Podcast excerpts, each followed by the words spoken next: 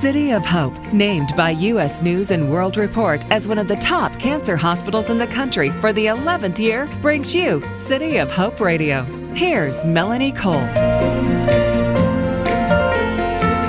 According to the U.S. Census Bureau, about 8,000 people, Americans, turned 60 every day last year. That's 330 people each hour. And as our population ages, the number of cancer cases inevitably will rise too. My guest today is Dr. Dan Li. He's an assistant clinical professor in the Department of Medical Oncology and Therapeutics Research at City of Hope. Welcome to the show, Dr. Li. Let's talk about our aging population and what cancers are you seeing the most as our population gets to be over the age of 60 or 65? Sure, Melanie. Um, so, as many individuals know, uh, the older that we get, uh, age alone is has been identified as a major risk factor for numerous different cancers. Um, even the most common types of cancers, uh, such as colon cancer as well as uh, breast cancer, are definitely associated with age. Many uh, of the cancers that I frequently take care of, particularly gastrointestinal cancers, whether it's gastric cancer or pancreas cancer in particular, are heavily associated with, age. And we're seeing more and more older adults come into our clinical practice on a daily basis uh, who are, are older adults. So, does the management of the cancer that you're seeing, Dr. Li, is this based on an estimate of life expectancy or a tolerance of treatment, patient preferences? How do you decide what treatment to do with a person based on their age and type of cancer? Sure. So, what we're quickly learning is that chronologic age alone is not a reliable uh, factor in itself in predicting overall life expectancy for our older adults with cancer. Uh, rather, we need to take a particular focus on other entities such as one's overall physical function and their overall ability to tolerate treatment when making specific decisions on what is the best approach to treating our older adults. Um, in addition, we have to focus on their comorbid medical conditions, their overall psychologic state, uh, mental cognition, as well as their social support at home. You know, who are going to be t- who is who are the individuals that are going to be taking care of them while they're going through this battle with cancer itself. I think that's a very important point is their support situation and even maybe socioeconomic barriers. Are you seeing that some elderly just assume or sort of write it off as cancer is a given as they get older? Yeah, I, I do see a lot of patients that come to my clinic. So, you know, as a geriatric oncologist, over 90% of my clinic is focusing on older adults who are 65 years or older uh, with various different uh, uh, cancers. So, a lot of the individuals that walk into my clinic who are older adults, they just think that, you know, it's time for them. And what I tell them is that, you know, treatments that we are able to provide them might be able to control the disease and really improve their quality of life. It's not necessarily to be a burden for them, but it's really to try to improve their care. And that really changes their uh, their outlook on the rest of their life because often they go to other oncologists and they just basically rule them off and say that you know you're too old to be treated. And we definitely don't do that in our geriatric oncology clinics here at City of Hope. So one of the things that older people also have is these comorbidities. They have arthritis, or they have maybe a little dementia, or they have any number of other things, diabetes, blood pressure. There could be so much going on. So, what do you tell them about cancer treatment along with their arthritis in their knees? Sure. So a lot of their comorbidities are important in terms of uh, doing calculations of their overall life expectancy and using it as a prognostic indicator to balance that decision in terms of whether they should receive treatment or not. If we are going to go down the line of of uh, being treated, uh, for these patients. What we often do is uh, we use something that's known as the geriatric assessment chemotherapy toxicity calculator, which was originally uh, developed uh, here at City of Hope. And what that allows us to do is to really take in, into account their overall comorbidities along with all the other factors such as their physical function as well as social support. And based on that, we can potentially predict what their risk is for chemotherapy toxicity, and that ultimately allows patients to get a better sense of whether or not they can tolerate treatment. So while they're deciding and you're figuring out if they can tolerate treatment, do you find out what their situation is, how how if they're independent, if they're living alone, how they can stay safe during some because some of these treatments can really, you know, make it difficult to go about your daily activities.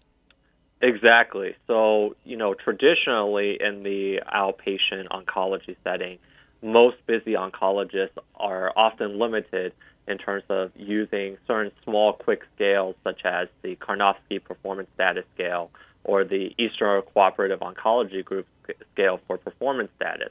However, what we find is that they don't necessarily are they're not able to pick up certain vulnerabilities in our older adults that are undergoing uh, uh, key treatment. As a result, for all of our older adults, I typically incorporate some form of geriatric assessment into my daily oncology practice. And as a result of that, I'm able to pick up all these additional vulnerabilities and really try to address these vulnerabilities. And in fact, we already have an additional study where we're using the geriatric assessment to pick up these vulnerabilities.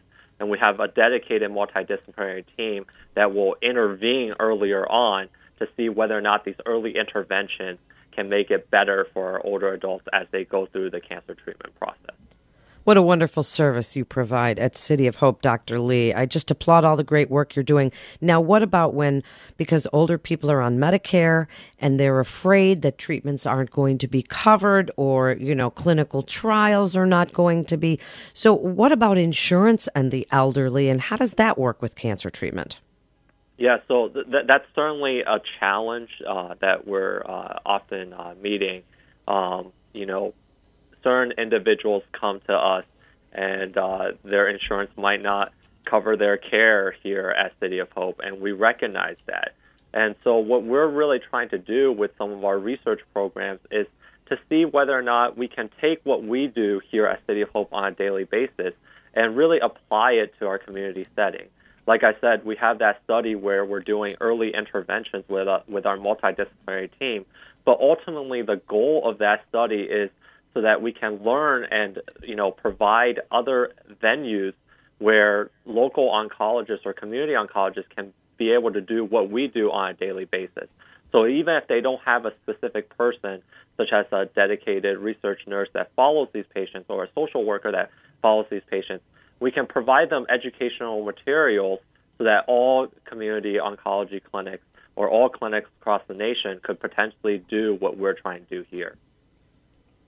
That's really amazing. And what do you want the caregivers and spouses to know if somebody over 70, 75, 80 gets cancer, for them to do and for them to ask you about questions and things you want them to know?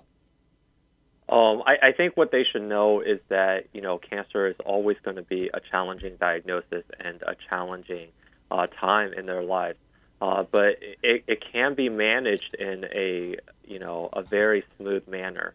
It, while it's going to be stressful, we often take into account the uh, caregiver stress levels as well, and we're really here to try to help. We're, we know that it's going to be a journey uh, in essence, and uh, that it's going to require multiple services.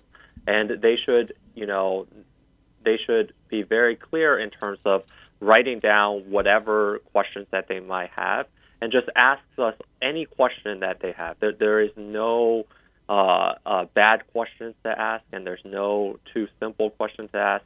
Uh, because they're going through a challenging time, and the more information that they're able to get from us, because we're the experts in this field, uh, the more that they're going to be that they're going to feel empowered as they go through the treatment process. And just tell us about your team at City of Hope and what are some of the very exciting advancements that you're doing for the elderly population and geriatric oncology. So, so I think you know City of Hope is continuing to be rapidly growing. So when I joined uh, uh, uh, most recently uh, this past year, um, I joined uh, Dr. Uh, Arti Hurria, who is the director of the Cancer and Aging group here at City of Hope. Um, and Dr. Hurria is a world renowned leader in uh, geriatric oncology. And what we're really trying to do is expand to different diseases uh, for geriatric oncology. So Dr. Hurria currently specializes a lot in breast cancer. I have a focus in gastrointestinal uh, cancers. Uh, we are actively recruiting uh, physicians for uh, uh, for genital urinary cancers as well as lung cancer. In essence, the major cancers that are affecting our older adults. that's what we're trying to build. And we have a great multidisciplinary team, as I mentioned before, ranging from a dedicated research uh, nurse practitioner who follows all of our research patients, along with a uh, multitude of individuals ranging from social workers to physical therapists to a psychiatrist to a pain management specialist to a nutritionist, as well as a pharmacist, uh, which is obviously very important in our older adults who are often on numerous medications. So we really have every single discipline that is covered uh, to focus on the needs of our older adults as they go through this uh, uh, difficult time with their cancer diagnosis. It is such great information and so beautifully spoken. Thank you so much for being with us today, Dr. Li. You're listening to City of Hope Radio, and for more information, you can go to cityofhope.org. That's cityofhope.org. This is Melanie Cole. Thanks so much for listening.